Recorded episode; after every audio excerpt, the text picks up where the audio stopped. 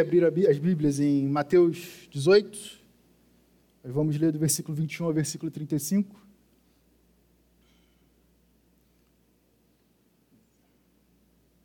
Tem a, tem a leitura bíblica aqui.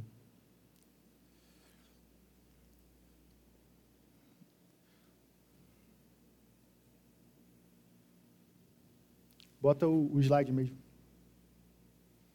Eu trouxe uns slides hoje aí para auxiliar a gente, mas nada muito elaborado, não.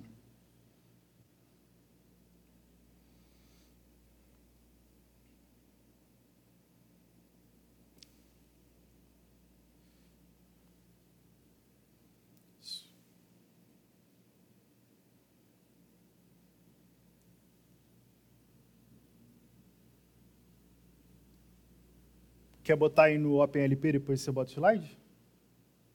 Foi.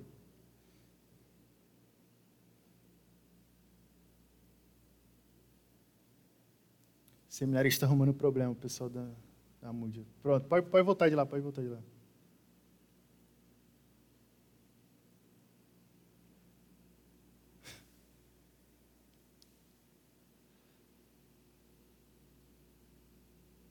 Então vamos, vamos lá, vamos fazer a leitura bíblica a partir do Mateus 18, do versículo 21 ao versículo 35. Enquanto não tem os slides aí, eu peço que vocês acompanhem, acompanhem no aplicativo, na Bíblia que vocês tiverem em mão.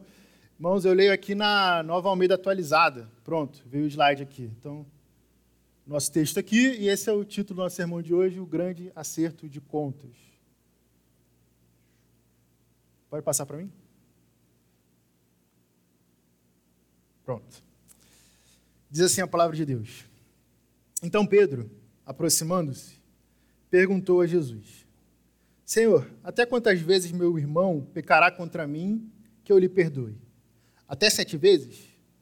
Jesus respondeu: Não digo a você que perdoe até sete vezes, mas até setenta vezes sete. Por isso, o reino dos céus é semelhante a um rei que resolveu ajustar contas com seus servos. E passando a fazê-lo, trouxeram-lhe um que lhe devia dez mil, dez mil talentos. Não tendo ele, porém, com que pagar, o patrão ordenou que fossem vendidos ele, a mulher, os filhos e tudo o que possuía, e que, assim, a dívida fosse paga. Então o servo, caindo aos pés dele, implorava: Tenha paciência comigo e pagarei tudo ao Senhor. E o senhor daquele servo, compadecendo-se, mandou-o embora e perdoou-lhe a dívida. Saindo, porém, aquele servo, encontrou um dos seus conservos que lhe devia cem denários. Agarrando-o, começou a sufocá-lo, dizendo: Pague-me o que você me deve. Então o seu conservo, caindo aos pés dele, pedia: Tenha paciência comigo e pagarei tudo a você. Ele, porém, não quis. Pelo contrário, foi e o lançou na prisão, até que saudasse a dívida. Vendo os seus companheiros o que havia acontecido, ficaram muito tristes e foram relatar ao seu senhor tudo o que havia acontecido.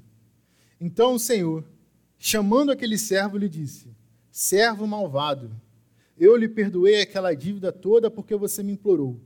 Será que você também não deveria ter compaixão do seu conservo, assim como eu tive compaixão de você? E, indignando-se, o Senhor entregou aquele servo aos carrascos, até que lhe pagasse toda a dívida. Assim também, o meu Pai que está no céu fará com vocês, se do íntimo não perdoarem, cada um ao seu irmão. Assim diz a palavra do nosso Senhor. Vamos ver se agora vai. Pronto. O texto que a gente acabou de ler nos conta sobre uma grande dívida. E quando eu estava preparando esse sermão, a primeira imagem que me veio foi a primeira cena do filme O Poderoso Chefão. Para quem não assistiu, Está lá o personagem que dá título ao, ao filme, o Dom Corleone, conversando com um de seus afilhados, que seriam aquelas pessoas que estavam sob o seu cuidado como um mafioso. E esse afilhado estava pedindo um favor para ele. E aí, quando a cena vai acabar, o poderoso chefão, o Dom Corle... poderoso chefão, o Dom Corleone, vai falar assim: vai ter um dia, pode ser que esse dia não chegue, mas vai ter um dia que eu vou te pedir um favor e você não vai me negar. Aquele homem, o afilhado, tinha acabado de obter uma dívida com um homem muito poderoso e com consequências que ele nem poderia imaginar. Pode ser estranho no início de um sermão eu citar um filme que fala de máfia, né? Mas eu vou falar aqui de uma de uma outra instituição talvez nem tão mafiosa. Um banco, por exemplo. A gente sabe que se a gente não paga em dia a nossa dívida que a gente tem com o banco, essa dívida só vai aumentar. Ao ponto de que o pagamento da dívida vai ficar impraticável. O pagamento, ou melhor dizendo, o tamanho dessa dívida, no fim das contas, não se dá por conta do valor que a gente pegou emprestado, por exemplo, ou que nós criamos na dívida, mas sim pelo poder daquele a quem pedimos emprestados. No caso do Dom Corleone, o mafioso, no caso do banco, o próprio banco. Mas, por enquanto, vamos ficar com essa ilustração por aqui. O tema do sermão de hoje, como eu já havia dito, é o grande acerto de contas. O que nós acabamos de ler na Bíblia é o que chamamos de uma parábola. A parábola é um gênero literário próprio da Bíblia que é muito utilizado por Jesus. Ela consiste numa história, uma narrativa, que tem a finalidade de ensinar alguma coisa. Ela vai ter sempre uma aplicação final com o objetivo de ensinar alguma coisa para as nossas vidas. Jesus, o nosso Salvador, nunca conta uma parábola sem motivo ou sem contexto. Ele não começa a contar do nada uma parábola como, parábola como algumas pessoas dizem. Sempre tinha um motivo. Lá em Mateus 18, no início, no versículo 1, a gente lê que os discípulos estavam debatendo sobre quem seria o maior no reino dos céus. E Cristo, depois disso, faz quatro pequenos discursos, como se fossem quatro pequenos sermões, que se finaliza com esse que nós acabamos de ler. Acabamos de ler. Todos esses pequenos sermões, esses pequenos discursos, se referem à maneira como Deus trata o pecador. E os dois últimos têm um foco especial no perdão. E hoje nós vamos estudar o último desses discursos.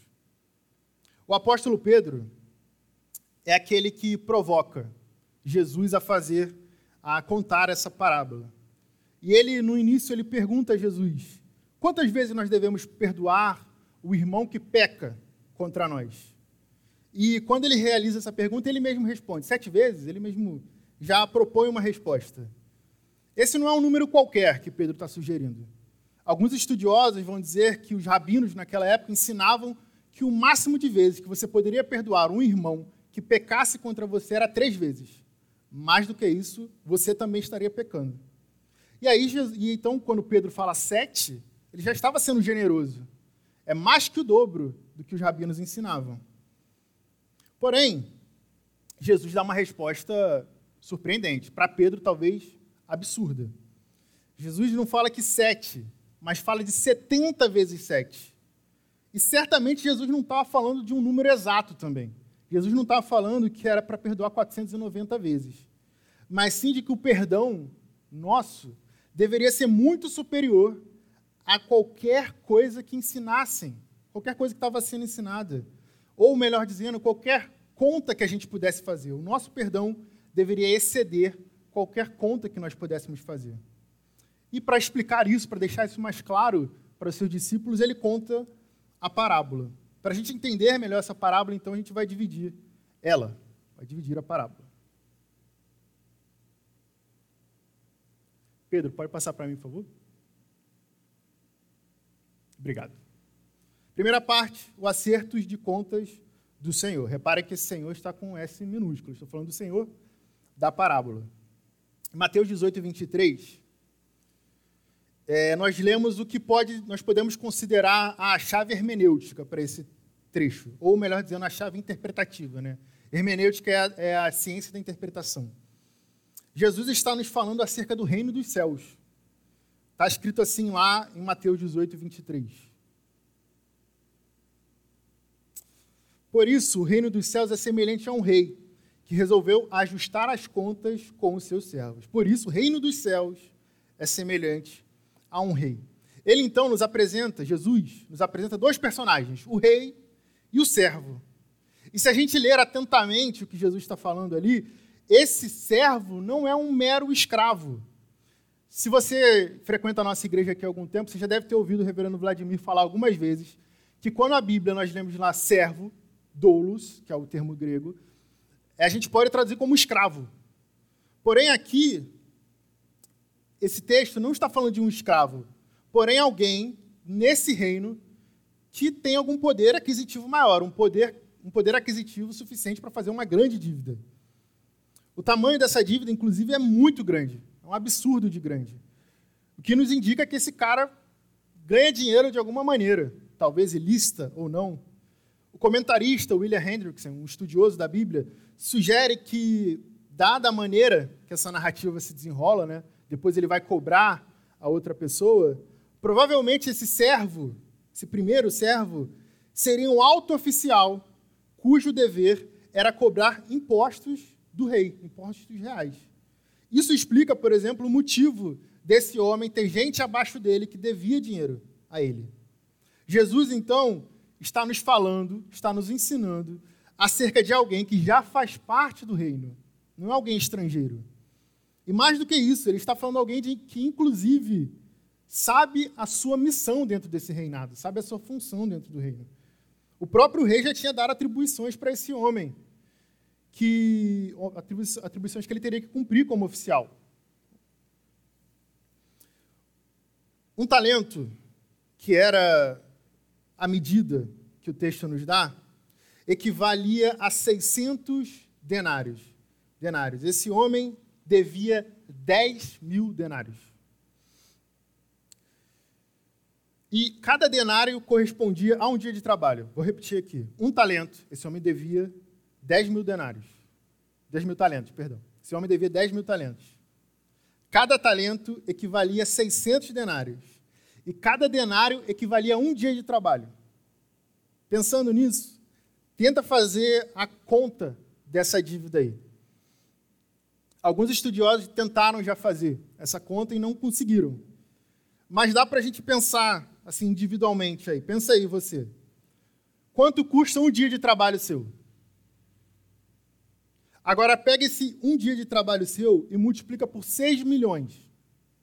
Essa era a dívida desse homem. Um dia de trabalho dele multiplicado por 6 milhões. Eu até tentei arriscar fazer esse cálculo em casa, mas eu desisti no meio do caminho porque dava muita coisa. Prova provavelmente Jesus estava utilizando de um valor absurdo como esse para mostrar o quão absurda é a dívida desse servo com o Senhor. Talvez não fosse um valor exato mesmo. Talvez realmente, talvez não, a gente comprova que realmente é um valor difícil de se calcular. Quando esse devedor, esse servo, se toca no tamanho da dívida que ele tem, ele entra em desespero. Ele já sabia que nem se ele trabalhasse a vida toda, ele conseguiria pagar a dívida que ele tinha. E ele cai de joelhos diante do servo. Ele cai de joelhos e começa a implorar, pedindo para o servo aumentar o prazo. Ele fala assim: tem paciência comigo, dá mais um tempo para mim que eu vou pagar para você. E aí o que o rei responde é: pode ficar tranquilo, sua dívida está perdoada. Pode ir embora. Isso é uma atitude absurda. Se a gente ficasse com o último cálculo lá que eu vi, do que, que valeria esse valor hoje em dia, cada talento seria correspondente a 2 bilhões. Esse cara tem, tem uma dívida de 2 bilhões de dólares, perdão. Esse servo tem uma dívida de 2 bilhões de dólares vezes 6, 6 milhões de vezes. Enfim. A questão é que nenhum banco perdoaria uma dívida dessa. E aí eu quero fazer você se imaginar com uma dívida dessa magnitude diante do gerente do seu banco. E ele fala assim: você tem uma dívida aqui desse valor. E você se toca que você nunca vai conseguir pagar provavelmente você também cairia de joelhos diante do gerente. Pelo amor de Deus, me perdoe dessa dívida. E, assim, conhecendo um pouquinho como é que funciona o nosso sistema financeiro, talvez nem se essa dívida fosse de mil reais, a gente ia ser perdoado. Talvez a dívida ia congelar, eles iam conseguir congelar a dívida, mas perdoar a dívida, não. Quanto mais um valor como esse. Quanto mais se nós estivermos devendo a homens cruéis. Deus me livre do que poderia acontecer, não é? Jesus, quando conta essa história aos seus discípulos e nos conta através do Evangelho, está nos falando do reino de Deus, como eu já havia dito. E ao falar do reino de Deus, ele está nos mostrando do tamanho do perdão de Deus para conosco. Algumas vezes eu já ouvi algumas pessoas dizerem: como Deus pode punir a humanidade inteira por um homem ter comido do seu fruto, de um fruto? Como é que um fruto causou uma dívida que se espalha por todo o tempo? A verdade é que o tamanho da dívida não se dá pelo, pela medida do nosso ato, mas sim pelo tamanho daquele a quem ofendemos. Ou seja, qualquer pequena ofensa contra um grande Deus automaticamente é uma grande dívida. É, é, é, voltando para a comparação aqui do banco, você percebe que não tem como pagar uma instituição tão poderosa. Enfim, essa parábola nos mostra um pouco de quem é o nosso Senhor, de quem é, é como Deus é misericordioso conosco.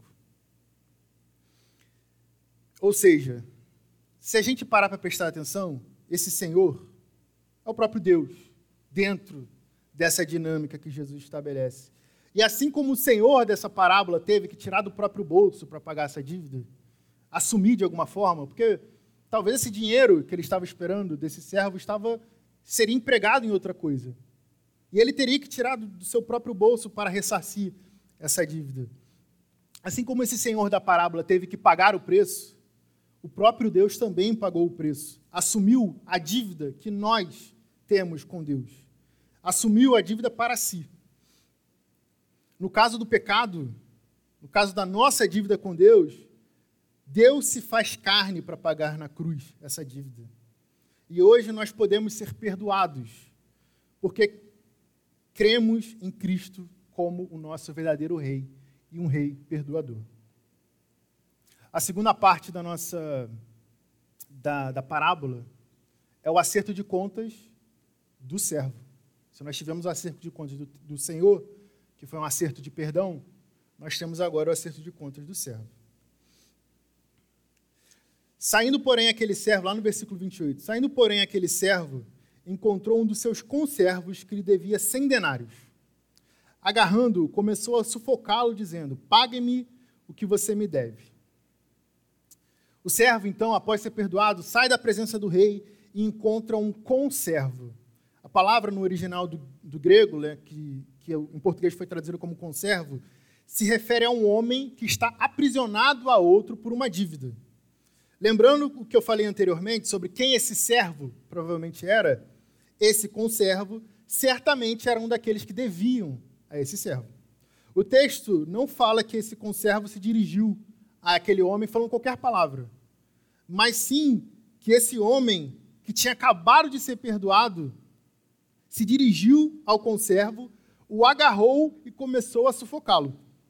Eu consigo imaginar a cena desse homem pegando o outro pelo pescoço em frente ao palácio enquanto berrava. Uma atitude de completa violência e de grande contraste com o que a gente leu antes. Porque se antes nós víamos esse homem de maneira fragilizada, chorando talvez diante do rei, pedindo perdão, agora a gente vê um homem valente, forte, se demonstrando como poderoso.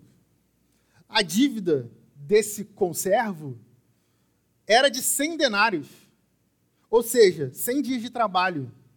Isso comparado com o valor da dívida que aquele homem tinha acabado de ser perdoado, não era nada. E se esse homem era de fato um cobrador do rei, ele não, precis, não precisaria mais dar contas desse valor para o rei, porque ele já havia sido perdoado. Mesmo assim, ele cobra aquele homem com, com crueldade. As palavras do servo quando pedem do conservo, perdão, quando pedem perdão, são as seguintes: Tenha paciência comigo e pagarei tudo a você. As palavras do servo são: Tenha paciência comigo e pagarei tudo ao Senhor. São praticamente as mesmas palavras. Diante do servo, o conservo demonstrou a mesma atitude que aquele homem teve diante do rei. Entretanto, a resposta dele não foi a mesma, o resultado, a atitude dele não foi o mesmo que o rei teve. Ao contrário, ao se ver na posição do rei, aquele homem não hesitou em agir com crueldade. E essa cena toda me remete àqueles filmes de escola. Né? Uh, o servo parece muito o valentão da escola, como ou um bully, né, como a gente fala hoje em dia, aquele que faz o bullying. É como se ele tivesse acabado de recuperar todas as bolinhas de gude que ele perdeu jogando com os amigos. Finalmente, a bolsinha que ele carrega as bolinhas de gude tá, estão cheias. Ou a garrafa, porque eu guardava minhas bolinhas de gude na garrafa, então talvez fosse a garrafa dele. Estava tudo cheio de novo, ele tinha tudo que ele já tinha perdido. Mas tinha um, uma criança, um garoto, que algum dia ficou devendo uma bolinha de gude para ele, que ele perdoou, ele deixou com a criança, para que ela continuasse a brincar. Só que ao se ver poderoso, com todas as bolinhas de gude de novo, ele vai lá e vai cobrar daquela criança, impedindo a brincadeira dela, que aquela criança continuasse a brincar. Assim somos nós no reino de Deus muitas vezes. Nós, que cremos em Jesus Cristo como único verdadeiro Salvador, fomos perdoados de uma grande dívida. Deus, ao nos salvar, nos tira do fogo do inferno. Deus, olhando para nós e vendo que não somos capazes de cobrir tamanha dívida que nós temos, paga Ele mesmo o valor necessário só um parênteses, é por isso que eu acho que a gente não pode tirar o desceu ao Hades do credo.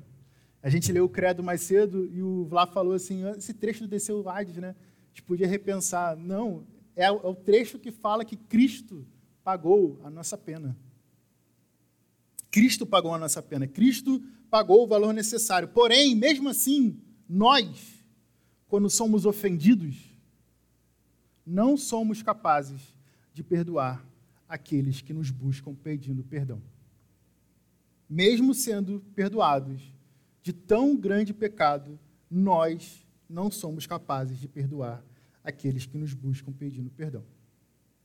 A atitude do conservo, lembrando que o conservo é o mais abaixo, o servo é aquele que está entre o rei e o rei, né? Para a gente pensar aqui nessa, nessa escadinha. A atitude do conservo foi a mesma do servo. Ele usou as mesmas palavras para pedir perdão. E o rei, ao ouvir aquilo, perdoou.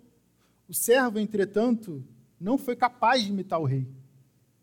Ele simplesmente jogou aquele homem na prisão. A Bíblia é muito clara sobre isso. Lá em Efésios 5:1, nós temos uma palavra bem direta sobre como nós devemos agir. Portanto, Sejam imitadores de Deus, como filhos amados. A Bíblia nos fala de maneira clara e direta que nós devemos imitar o Senhor, o Rei, o verdadeiro Rei que é Deus, e não continuarmos vivendo como se devêssemos grandes quantias. Nós fomos perdoados de grande dívida, insistimos viver como se não fôssemos perdoados dessa dívida nós insistimos em viver como se precisássemos cobrar dos outros aquilo que Deus não cobra mais de nós. Porém, essa história não termina assim. Há o acerto de contas do Senhor com o servo. Nós temos o retorno do rei na terceira parte. Alguns companheiros do servo viram o que aconteceu. Viram aquele homem agindo com crueldade a gente não sabe ao certo quem são esses companheiros, não tem nada explícito na Bíblia. Mas, dado o contexto que Jesus está tratando, provavelmente nós temos aqui outras pessoas que exercem função similar a desse servo, também cobradores, possivelmente. Que significa que eram pessoas que tinham uma entrada, um diálogo direto com o rei. Dentro da perspectiva do reino, Jesus provavelmente está falando à igreja. Esses companheiros do servo vão até o rei entristecidos e contam o que aconteceu. É interessante a gente observar que não houve prazer nenhum daqueles companheiros em falar ao rei o que aconteceu. Eles não foram se gabar do rei, olha, eu estou fazendo tudo certo e aquele meu companheiro está fazendo errado. Não, não, eles foram entristecidos. E eles entenderam também que, era que o melhor a fazer era deixar que o Senhor, o rei deles, tomasse as medidas cabíveis para, que aquele, para que aquele servo fosse corrigido. Eles não exerceram justiça com as próprias mãos, ao contrário, eles foram até o rei para que ele resolvesse. Diante disso, o, o Senhor diz: Então o Senhor, chamando aquele servo, ele disse: Servo malvado, eu lhe perdoei aquela dívida toda porque você me implorou. Será que você também não devia ter compaixão do seu conservo, assim como eu tive compaixão de você? O rei chama o servo de malvado. O, o pastor Arcis Sproul, falecido, ele sugere no seu comentário expositivo do, ao livro de Mateus uma outra tradução a esse malvado. Ele vai falar assim: talvez a tradução mais adequada fosse servo salafrário. E é uma palavra forte mesmo. Porque o Senhor, o rei, parece que está mostrando o quanto aquele servo não é nada diante dele. Essa expressão que esse servo teve de falta de compaixão mostra que ele é um homem sem valor nenhum, sem valores. Sim, um homem sem valores, um homem que não tem uma conduta correta diante dos seus semelhantes. Porém, ele também é um homem sem valor, porque ele não vale nem a dívida ao qual ele foi perdoado. Ao constatar que aquele homem não agiu de acordo com o que o rei fez com ele, o próprio rei o lança na prisão até que a dívida fosse paga. E ao fim da parábola, lá no versículo 35, Obrigado. Jesus mesmo conclui, Jesus mesmo aplica, e ele diz: Assim também o meu Pai, que está no céu, fará com vocês, se no íntimo não perdoarem cada um a seu irmão. Jesus, no fim, ao encerrar dessa forma, dessa forma, nos mostra que toda essa parábola, do início ao fim, nos fala sobre nós. Fala sobre nós. Fala sobre nós como igreja do Senhor, quando nós não agimos com misericórdia diante do nosso irmão. Nós podemos reparar que, diante do erro do seu semelhante, os companheiros daquele servo não tomaram atitude com suas próprias mãos, mas recorreram àquele, ao rei, que poderia resolver de maneira que o servo sofresse as consequências por seu ato. Anteriormente, anteriormente nesse texto, e eu espero ter a oportunidade de falar desse texto aqui numa outra data, Jesus fala sobre como devemos corrigir nossos irmãos. Então, Jesus parece que está dando continuidade ao que ele já estava ensinando. Porém, se a gente não age de acordo com o exemplo que o próprio Senhor nos dá, que é o de perdoar aquele que se aproxima de nós, reconhecendo o seu erro, nós não agimos como filhos de Deus nós não agimos como um servo fiel. A conclusão dessa parábola tem que nos gerar temor e tremor. Porque sobre nós é colocada a responsabilidade de perdoarmos na medida em que fomos perdoados. E somente você sabe o tamanho do perdão que Deus te deu. E somente você, no seu íntimo, como Jesus conclui, sabe o tamanho do perdão que você é capaz de dar para outros. Isso tem que nos gerar medo, mas um medo santo, no sentido de que de nós entendermos que é somente pela força do Espírito Santo que nós somos capazes de cumprir essas palavras. Quando eu falei lá no início sobre o filme Poderoso Chafão, eu estava falando de um personagem cruel, que é o Dom Corleone, um vilão. Se você viu o filme, você sabe que ele não é capaz de perdoar, não. Provavelmente, também, quando eu falei do banco, você sabe que uma dívida com uma, uma instituição financeira também não é fácil de ser perdoada. O perdão, nesses casos, é praticamente impossível. Mas o texto de Mateus 18 nos fala de uma realidade muito diferente do que a realidade que nós vemos fora das portas da igreja, nos filmes. O texto de Mateus 18 nos fala de um rei gracioso e não de um rei ganancioso. E ao falar desse rei gracioso, nos fala da graça de Deus. Um Deus que nos chama a perdoar como ele perdoou. Um perdão sem medidas. Um perdão que a gente não pode calcular. E não somente um Deus que nos chama para perdoar como ele, mas também nos oferece um perdão que vem dele, que é um perdão sem medidas. Um perdão que não, pode, não se pode calcular. Dito isso, não importa o tamanho da sua dívida com Deus, não importa o tamanho da sua dívida com Deus. Cristo já pagou essa dívida na cruz. Você sabe o que você tem feito ou o que você fez de errado diante de Deus. Você conhece os seus pecados, você conhece seus erros, as suas falhas. Deus também sabe. E Deus há de te cobrar como ele cobrou daquele servo, como o Senhor cobrou daquele servo.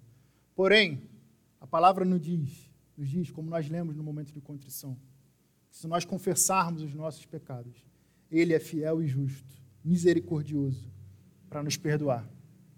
Então, aproveite essa oportunidade. Vamos fechar nossos olhos. Aproveite essa oportunidade para pedir perdão. Eu repito, você sabe o que quer que você tenha de errado diante de Deus. Você sabe do seu passado, do seu presente. Você sabe até mesmo do que você está pensando em fazer, que você sabe que vai desagradar a Deus. Agora é a hora de pedir perdão, sabendo que Deus nos perdoa. Nos perdoa de maneira que nós não podemos calcular. Senhor Deus, olha pela tua igreja, Pai. Olha por nós, Senhor, porque nós somos pecadores. Nós devemos ao Senhor muito mais do que nós podemos calcular. Muito mais do que a nossa lógica, a nossa razão possa entender, meu Deus.